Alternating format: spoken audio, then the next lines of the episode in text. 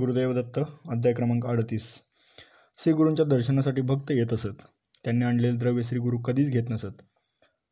समाराधना करण्यासाठी भक्तांनी ते उपयोगात आणावे अशी त्यांची इच्छा होती. एकदा एक भास्कर नावाचा गरीब ब्राह्मण श्रीगुरूंच्या दर्शनासाठी आला. त्याने श्रीगुरूंना साष्टांग नमस्कार घातला व त्यांची भक्तिभावाने स्तुती केली. त्या दिवशी भक्त लोक समाराधना घालत होते. त्यांनी त्या ब्राह्मणालाही समाराधनेत जेवायला चला म्हणून बोलवले. त्या ब्राह्मणाच्या मनात असा संकल्प होता की आपण श्रीगुरूंना भिक्षा घालावी. त्यासाठी त्याने तिघांना पुरेल असे साहित्य उदा तांदूळ कणिक व इतर पदार्थ आणले होते. दरवेळी इतर ब्राह्मण समाराधनेसाठी बोलवीत. तिथे तो जेवण करून मठात येऊन आपला आणलेली शिदोरी उपाशी घेऊन उराशी घेऊन झोपत असे. असे तीन चार दिवस झाले. सर्व लोक त्याला हसत हसत हा समाराधनेची सामग्री घेऊन आला पण स्वतः दुसऱ्याच्या समाराधनेत जेवतो.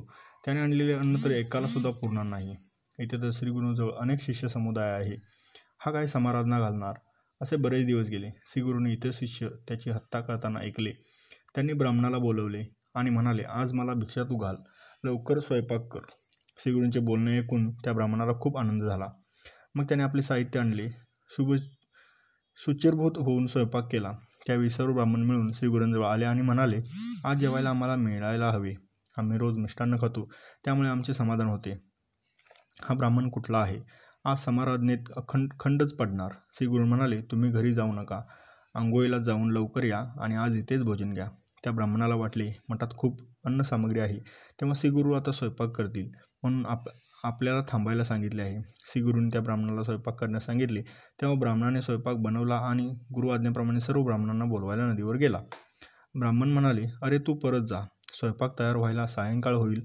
तू श्रीगुरूंना भिक्षा घाल.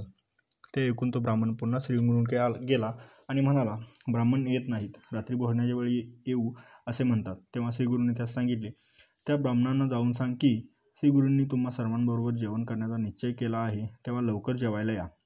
तेव्हा ब्राह्मण भराभर स्नान उरकून आल्यावर श्रीगुरू त्यांना म्हणाले लवकर पत्रावळी तयार करा सहकुटुंब जेवा. त्या ब्राह्मणाने नंतर वंदनादी उपचारांनी भक्तिभावाने श्रीगुरूंची पूजा केली मंगल आरती केली त्यामुळे शिवगुरूंना संतोष झाला. त्यांनी त्या ब्राह्मणाला शिजवलेले अन्न त्यांच्याजवळ आणून ठेवायला सांगितले आणि आपल्या जवळील वस्त्राने ते अन्न झाकून ठेवण्यास सांगितले. मग कमंडोलूतील उदक घेऊन त्या अन्नावर प्रोक्षण केले व ते आमंत्रित केले. ब्राह्मणाला बोलावून ते म्हणाले तू या अन्नावरचे झाकण काढू नको. एका बाजूने अन्न काढून घे आणि सर्व ब्राह्मणांना भराभर वाढायला घे. श्रीगुरूंसह साऱ्या पंक्तीला वाटप चालले होते. तो ब्राह्मण स्वतः तूप वाढीत होता. सर्व ब्राह्मण आनंद जेवले तसेच त्याचा परिवार जेवून तृप्त झाला. गावातील इतर सर्व त्यांचे परिवारासह जेवून तृप्त झाले. सगळ्यांची जेवणे झाली. झाल्यावर श्रीगुरूंनी त्या ब्राह्मणाला बोलवले आणि तुझे दारिद्र्य दूर होईल. तुझा पुत्रपुत्र होतील. असा आशीर्वाद दिला. सर्वजण आश्चर्यचकित झाले. अगदी थोडे अन्न शिजवले होते तरी चार हजार लोक जेवले. हे सारे कर्तृत्व श्रीगुरूंचे त्यांनी अन्नपूर्णेचे स्मरण केले. त्यांच्यामुळे सर्वांना हा प्रसाद मिळाला. गुरुदैव दत्त. गुरुदैव दत्त अध्याय क्रमांक एकोणचाळीस. गाणगापुरात एक साठ वर्ष वयाची गंगा नावाची वंद्या स्त्री श्रीगुरूंच्या दर्शनास नेहमी येत असे व त्यांची नित्य पूजा करीत असे. सोमनाथ हा शौनक गोत्री ब्राह्मण तिचा पती होता. ती मोठी प्रतिव्रता होती.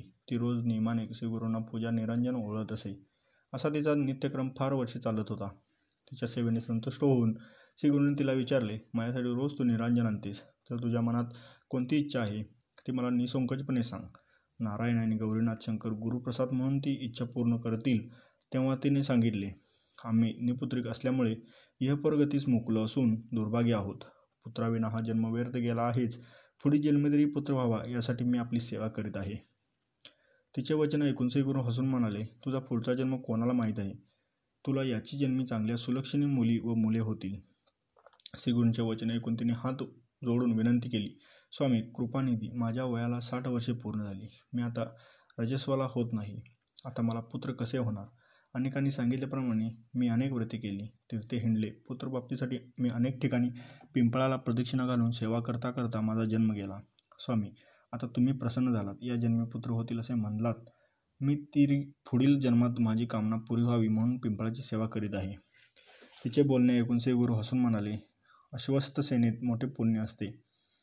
ते फुकट जात नाही. तू आत्ताच पिंपळ वृक्षाला दोष दिलास पण त्याचा महिमा अपार आहे. सर्व देव त्याच्या ठाई वस्ती करतात.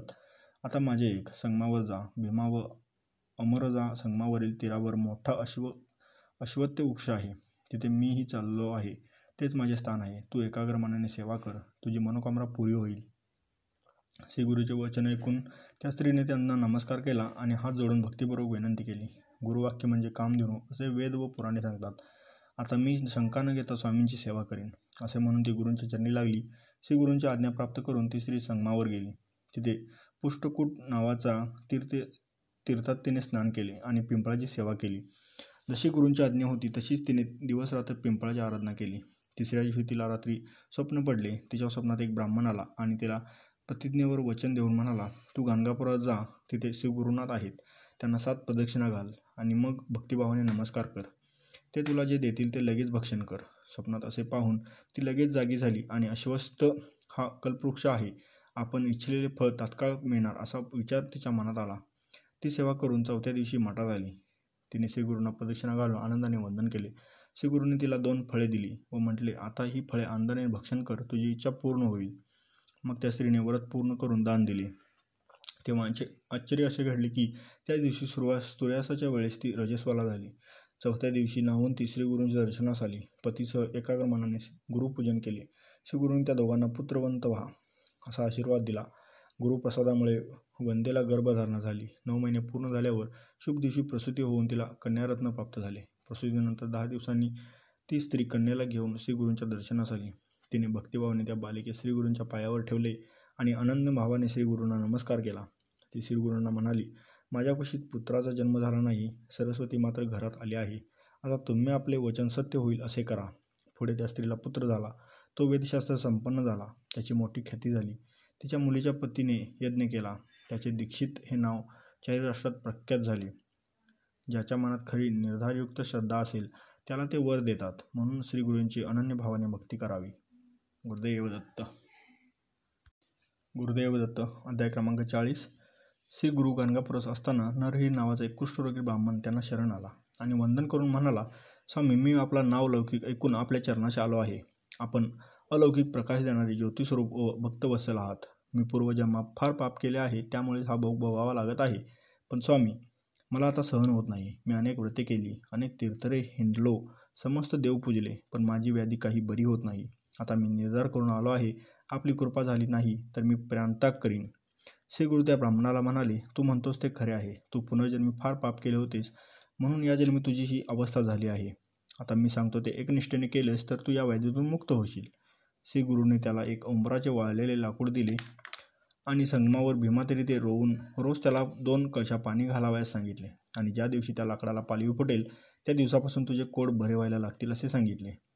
श्री गुरुने त्या विप्राला आज्ञा केली त्यावर त्याचा विश्वास बसला. तो ते लाकूड घेऊन संगमावर गेला आणि भीमेच्या तीरावर त्याने ते रोवले. श्री गुरुने त्या ब्राह्मणाला जसे सांगितले होते तसेच आचरण त्याने केले. अशा प्रकारे सात दिवस त्या ब्राह्मणाने उपास केले. तो त्या काष्टाला वेळोवेळी दोन कशा पाणी घालत असे. लोक त्याची थट्टा करून त्याला गुरुवचनापासून परावृत्त करण्याचा प्रयत्न करीत होते. पण तो त्यांचे न ऐकता पूर्ण श्रद्धेने वर्त करीतच राहिला. शिष्यांचे बोलणे ऐकून श्री गुरु म्हणाले त्याच्या अंतकरणात जसा भाव असेल तशी सिद्धी त्याला मिळेल. शिष्याला केवळ गुरुवाक्य म्हणजेच अंतिम वचन असते. महत्त्व असते ते भक्तिभावाला. अंतकरणात जशी भक्ती असेल तसेच होईल. श्रद्धेचे बळ किती असते ते सांगण्यासाठी श्रीगुरूंनी शिष्यांना काही पुराणातील कथा सांगितल्या. श्रीगुरूंनी जसा भाव तशी सिद्धी होते हे तत्व शिष्यांना सांगितले. मग ते समावर गेले.